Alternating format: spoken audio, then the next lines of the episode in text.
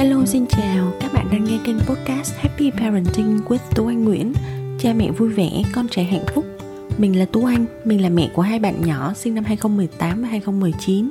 Gia đình mình đang sống tại thành phố Hồ Chí Minh. Mình là một parent coach, chuyên gia tư vấn phụ huynh Đồng thời là một chuyên gia đào tạo phụ huynh về dạy con tích cực. Các bạn có thể kết nối với mình tại happyparenting.vn trên Facebook, trên Instagram và trên cả trang web cùng tên happyparenting.vn nhé.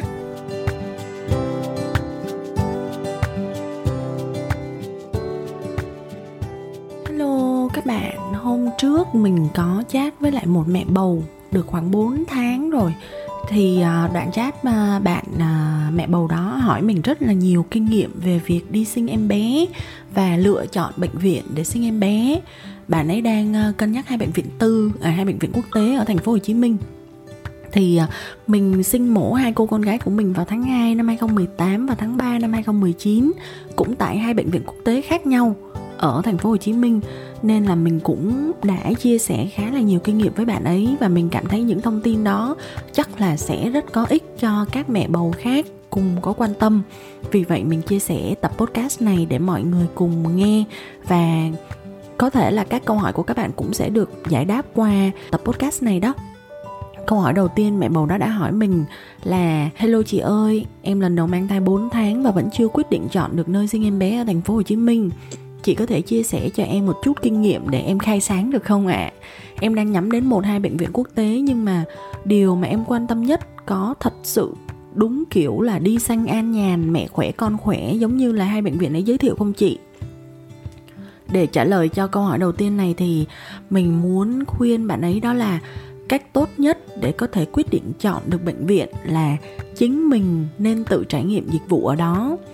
bởi vì các bệnh viện tư hay bệnh viện quốc tế hiện giờ, họ đưa thông tin rất là rõ ràng lên trên website và chúng ta có thể lên đó tìm hiểu thông tin và đưa ra quyết định cho bản thân.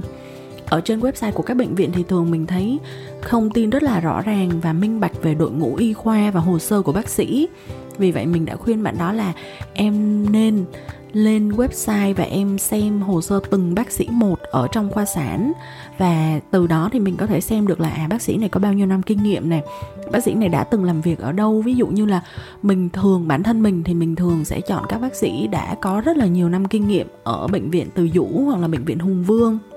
hoặc các bệnh viện à, sản khoa khác, ví dụ như là đại học y dược chẳng hạn. Thì à, các bác sĩ lớn tuổi sau rất là nhiều năm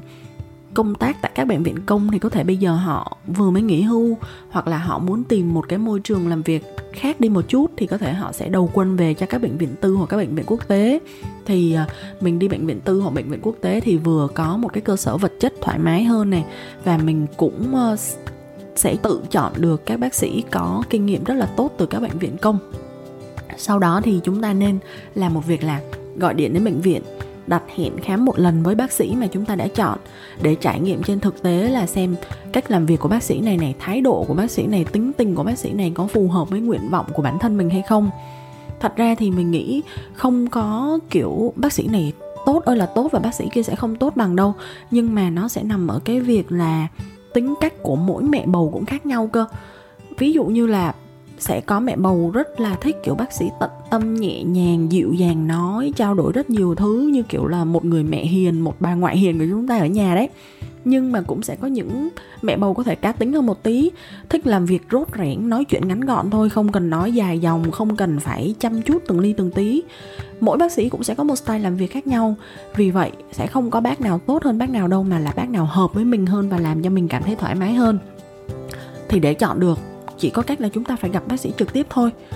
và ngoài ra thì à, ở các bệnh viện à, tư hoặc bệnh viện quốc tế thì họ thường hay có các bạn nhân viên kinh doanh, nhân viên sales mà bán các cái gói chăm sóc thai sản chọn gói ví dụ như là từ tuần thứ 12 hay là tuần thứ 19, 27 gì đó và cả một gói sinh chọn gói ở bệnh viện.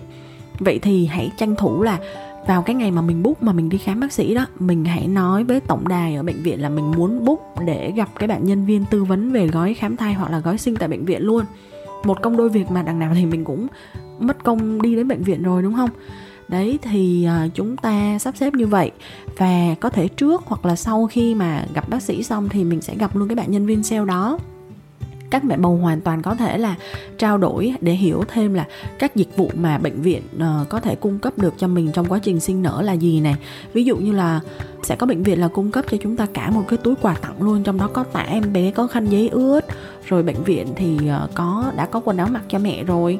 uh, có quần áo mặc cho em bé hay không? Sẽ có bệnh viện là tặng luôn cả quần áo cho em bé. Rồi có sữa công thức phòng trường hợp là sẽ có các mẹ cảm thấy sốt ruột muốn cho con bú sữa công thức thêm thì bệnh viện có hay không?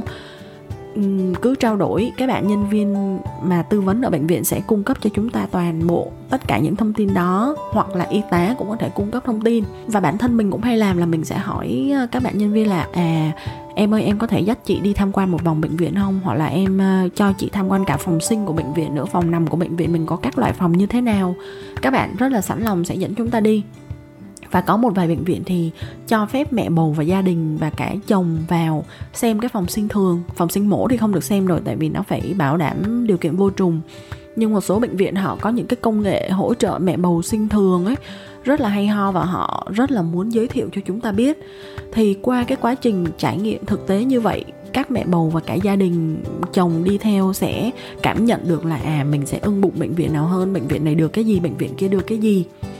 Ngoài ra thì những cái trải nghiệm thực tế như là dịch vụ hành chính của bệnh viện có gọn gàng nhanh chóng hay không này, quá trình làm hồ sơ giấy tờ đăng ký khám rồi tính tiền rồi claim bảo hiểm các thứ có làm cho mình cảm thấy thoải mái hay không? Rồi các yếu tố khác như là bệnh viện gần hay là xa nhà có thuận tiện cho chồng hoặc là mẹ đẻ ra vào ở lại chăm sóc uh, mẹ bầu và em bé hay không. Rồi mình cần phải xem xét thêm là gia đình chúng ta đông người hay là neo người có ai vào trong bệnh viện ở cùng uh, thường xuyên được hay không? Nếu như mà ít người thì bệnh viện hỗ trợ chúng ta tối đa được nhất có thể càng nhiều dịch vụ càng nhiều tiện nghi càng tốt. Để gia đình người nhà đỡ vất vả phải ra ra vào vào nhiều. Và quá trình đi đẻ chúng ta không phải mang vác lít kích gọi là hai vali hai cái làn đi đẻ. Thì lúc đó thật sự trải nghiệm đi đẻ của các mẹ bầu sẽ đúng nghĩa là nhẹ nhàng đó. Mẹ khỏe mẹ nhàn con khỏe con vui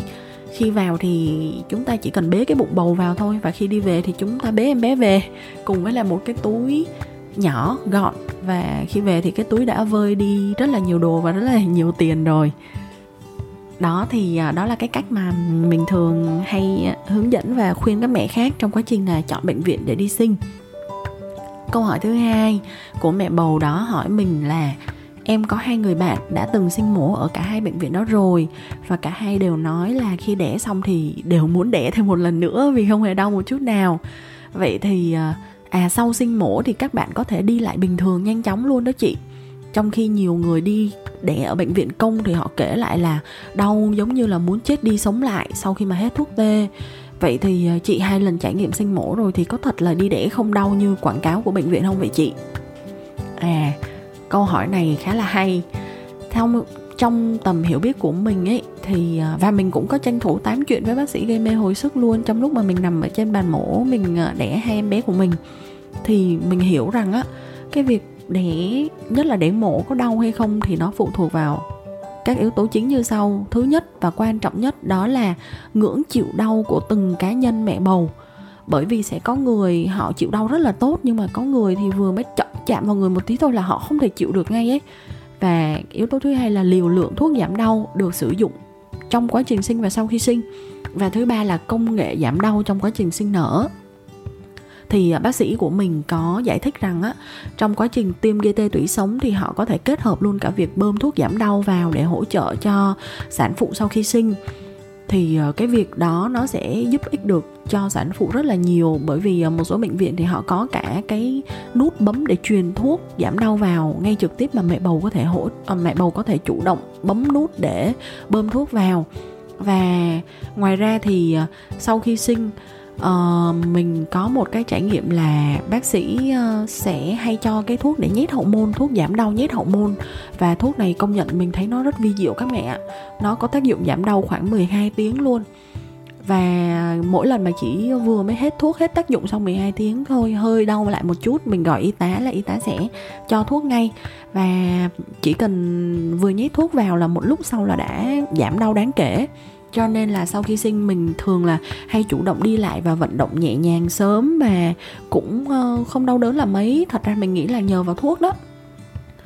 um, việc đi đẻ ở bệnh viện công đau đớn nhiều hơn cá nhân mình thì mình nghĩ có thể nguyên nhân nằm ở cái phần thuốc men giảm đau này nè. Và nó liên quan trực tiếp đến chi phí mà. Vì khi đi đẻ ở bệnh viện tư hay quốc tế thì chi phí sẽ đắt hơn rất là nhiều lần so với đi đẻ ở bệnh viện công. Vì vậy cho nên là mình nghĩ cái công nghệ giảm đau hay là thuốc thang giảm đau mà bác sĩ cho là nó thật ra nó nằm hết ở cái phần chi phí này đó. Chứ nó cũng không phải là do bệnh viện hay là do bác sĩ tay nghề của bác sĩ hay sao đâu. Đó thì uh, cho cái câu hỏi đau hay không ở bệnh viện tư hay bệnh viện công thì mình nghĩ là do thuốc và do chi phí. Câu hỏi thứ ba của mẹ bầu đó đã hỏi mình em muốn hỏi thêm về việc người ta hay nói là bệnh viện tư đa số cứ hướng cho mình đi mổ đẻ để họ có doanh thu cao. Thì theo trải nghiệm của chị chị thấy như thế nào? Mẹ nào cũng mong sanh thường mà cứ nghe đến đoạn đó thì cũng khá đắn đo, phải không chị? À với câu hỏi này thì mình nghĩ là cái suy nghĩ này nó cũng không phải là do bệnh viện đâu mà nó thật sự là phụ thuộc vào cá nhân của từng bác sĩ và cách làm việc của từng bác sĩ. Vì vậy, cách tốt nhất là khi vào cái lần mà mình đi khám, trong tất cả các lần đi khám gặp bác sĩ luôn, hãy trao đổi trực tiếp và kỹ càng nguyện vọng của mình đối với bác sĩ. Nếu thật sự là mình tha thiết, rất là muốn đẻ thường thì cứ lần nào gặp bác sĩ cũng nói là, bác sĩ ơi, bác sĩ hãy cố gắng giúp con đẻ thường nha bé con rất là muốn đẻ thường. Nhưng thực tế là cũng có rất nhiều mẹ bầu thích đẻ mổ nha các bạn. Thì mỗi người sẽ có một lý do thôi, nhưng mà nguyện vọng mình như thế nào hãy nói với bác sĩ lần nào gặp cũng nói để bác sĩ ghi nhớ vào trong đầu nguyện vọng của mẹ bầu này là gì thì khi mà họ nghe mình nói nhiều quá thì họ cũng sẽ họ cũng sẽ có một cái ấn tượng là ok với mẹ bầu này thì hãy cố gắng như vậy đi chứ lần nào cũng nói nghe đứt đai quá. Và khi mà trao đổi như vậy thì bác sĩ cũng sẽ uh, trả lời lại cho chúng ta biết luôn là cách làm việc của bác sĩ cụ thể là như thế nào. Đôi khi trong một số trường hợp nhé sẽ có bác sĩ sẵn sàng đỡ sinh thường cho mẹ bầu bất cứ lúc nào, cả ban ngày lẫn ban đêm ban đêm có khuya cách mấy, chỉ cần gọi bác sĩ thôi là bác sĩ sẽ cố gắng vào và đỡ sinh cho mẹ bầu ngay. Nhưng cũng sẽ có những bác sĩ sẽ nói thẳng với chúng ta luôn là nếu em thật sự muốn đẻ thường và em đẻ thường vào ban ngày thì bác sẽ có mặt để đỡ cho em. Nhưng nếu em đẻ thường vào ban đêm thì sẽ có bác sĩ trực thôi chứ bác không thể nào cam kết với em 100% là bác sẽ vào đỡ sinh thường cho em được bởi vì một trong những lý do đơn giản nhất là có thể nhà bác sĩ quá xa các bạn ạ à, quá xa so với bệnh viện. Thì nhiều khi sẽ có những mẹ bầu chuyển dạ rất là sớm và bác sĩ vào không kịp thì sao? Và họ có thể là ức chừng những trường hợp đó cho nên là họ không có dám hứa chắc với chúng ta. Nhưng mình tin là khi mà một sản phụ có đủ mọi điều kiện thuận lợi để sinh thường thì sẽ không có một bác sĩ nào lại nỡ ép là đi sinh mổ vì doanh thu của bệnh viện cả. Việc đó là chắc chắn tuy nhiên, ở những bệnh viện tư hoặc là bệnh viện quốc tế thì mình nghĩ là với những trường hợp mà thai kỳ hơi có nguy cơ cao một chút và bác sĩ khi mà họ đánh giá là việc sinh mổ sẽ an toàn hơn, vì khi mà sinh mổ thì bác sĩ hoàn toàn có thể ở thế chủ động này, họ có thể quản lý được những rủi ro và họ tin là họ sẽ giảm thiểu được các nguy cơ biến chứng phát sinh sau cơn sinh, thì bác sĩ có thể sẽ đề nghị là cho sản phụ sinh mổ. Việc này nó cũng là để tránh cái trường hợp là nhiều mẹ bầu vào cơn chuyển dạ rồi, xong rồi đi sinh thường vào phòng xanh nằm chờ mười mấy tiếng, thậm chí là hơn một ngày để chờ được sanh thường. Trải qua bao nhiêu cơn đau đớn, như một cơn sanh thường thật sự. Xong rồi cuối cùng không đẻ được, lại phải chịu cảnh là gây mê và đi mổ cấp cứu để bắt con ra. Thì những trường hợp đó lại thành ra là mẹ bầu được trải nghiệm luôn cả hai việc đau đớn sinh thường nhưng không sinh được, rồi sau đó lại trải qua cả đau đẻ theo kiểu sinh mổ. Đau sinh mổ rất là mệt mỏi. Thì đó là mình nghĩ là bác sĩ họ cũng sẽ có rất là nhiều cân nhắc, chứ không phải là chỉ bởi vì là doanh thu của bệnh viện mà họ hướng cho chúng ta đi sinh mổ đâu. Vì vậy cho nên là khi mà chúng ta đã chọn được một bác sĩ mà chúng ta thật sự tin tưởng chúng bác sĩ đó, thì hãy trao đổi tất cả các tâm tư nguyện vọng của mình thật rõ ràng và kỹ càng với bác sĩ, lắng nghe lời bác sĩ nói và đặt chọn niềm tin của mình vào bác sĩ nha. Và câu hỏi cuối cùng bạn, mẹ bầu đó hỏi mình là ngoài cái gói sinh chọn gói như bệnh viện đã giới thiệu thì à, mình có bị phát sinh thêm gì không chị? Bởi vì em muốn chuẩn bị cho đầy đủ nhất để đỡ bị động. À với kinh nghiệm của mình thì gói sinh thường và gói sinh mổ của các bệnh viện là thường bao gồm tất cả các hạng mục cơ bản nhất và cần thiết nhất của một cuộc sinh rồi. Trong điều kiện mẹ khỏe và con khỏe, tuy nhiên là sẽ không bao giờ họ bao gồm các chi phí phát sinh ngoài dự tính. Ví dụ như là khi mà mình sinh em bé đầu tiên của mình nè con mình thì bị nhiễm trùng hô hấp từ khi mới ra đời luôn. Sau đó con phải nằm phòng hồi sức dưỡng nhi đặc biệt NICU 2 ngày. Sau đó con lại phải nhập viện lên khoa nhi thêm 3 ngày nữa. Tức là mẹ nằm ở khoa sản và con nằm ở khoa nhi đó. Thì những chi phí suốt 5 ngày này của con mình là chi phí phát sinh và gia đình phải thanh toán thêm. Và sau đó phát sinh thêm là chi phí thuốc men điều trị cho con vì bị nhiễm trùng, rồi thuốc kháng sinh các thứ nữa ngoài ra thì ờ, hiện tượng vàng da sau sinh cũng khá là phổ biến ở em bé mới đẻ và có rất là nhiều trường hợp là bệnh viện bác sĩ đề nghị là phải đi chiếu đèn để cho em bé đỡ vàng da. Thì ờ, cái chi phí chiếu đèn này cũng là một hạng mục phát sinh ngoài gói sinh. Vì vậy nha, theo kinh nghiệm của mình để chủ động về mặt tài chính thì mình khuyên các mẹ là khi mà đã mua gói rồi thì nên có một khoản dự trù thêm 20 30% ngoài gói để đề phòng những trường hợp bất khả kháng. À ngoài ra là có một trường hợp bất khả kháng nữa là có thể chúng ta đã mua gói đi sinh thường rồi, nhưng mà có thể là đến lúc sinh thì phát sinh ra là phải chuyển qua sinh mổ, thì nó cũng là thêm một phần chi phí phát sinh nữa. Cho nên là hãy luôn luôn là có một khoản chi phí dự trù thêm đề phòng trường hợp bất khả kháng. Đó là bốn câu hỏi mà mẹ bầu đó đã hỏi mình và mình cũng chia sẻ tất cả những gì mình biết theo kinh nghiệm riêng của bản thân mình và ngoài ra thì nếu có bất kỳ một cái băn khoăn hay thắc mắc gì thì các bạn hãy cứ hỏi trực tiếp bác sĩ đỡ đẻ của mình nha. Bởi vì bác sĩ sẽ là người cho chúng ta những câu trả lời chắc chắn nhất, đúng đắn nhất và đáng tin nhất. Hẹn gặp lại các bạn trong tập podcast sau. Bye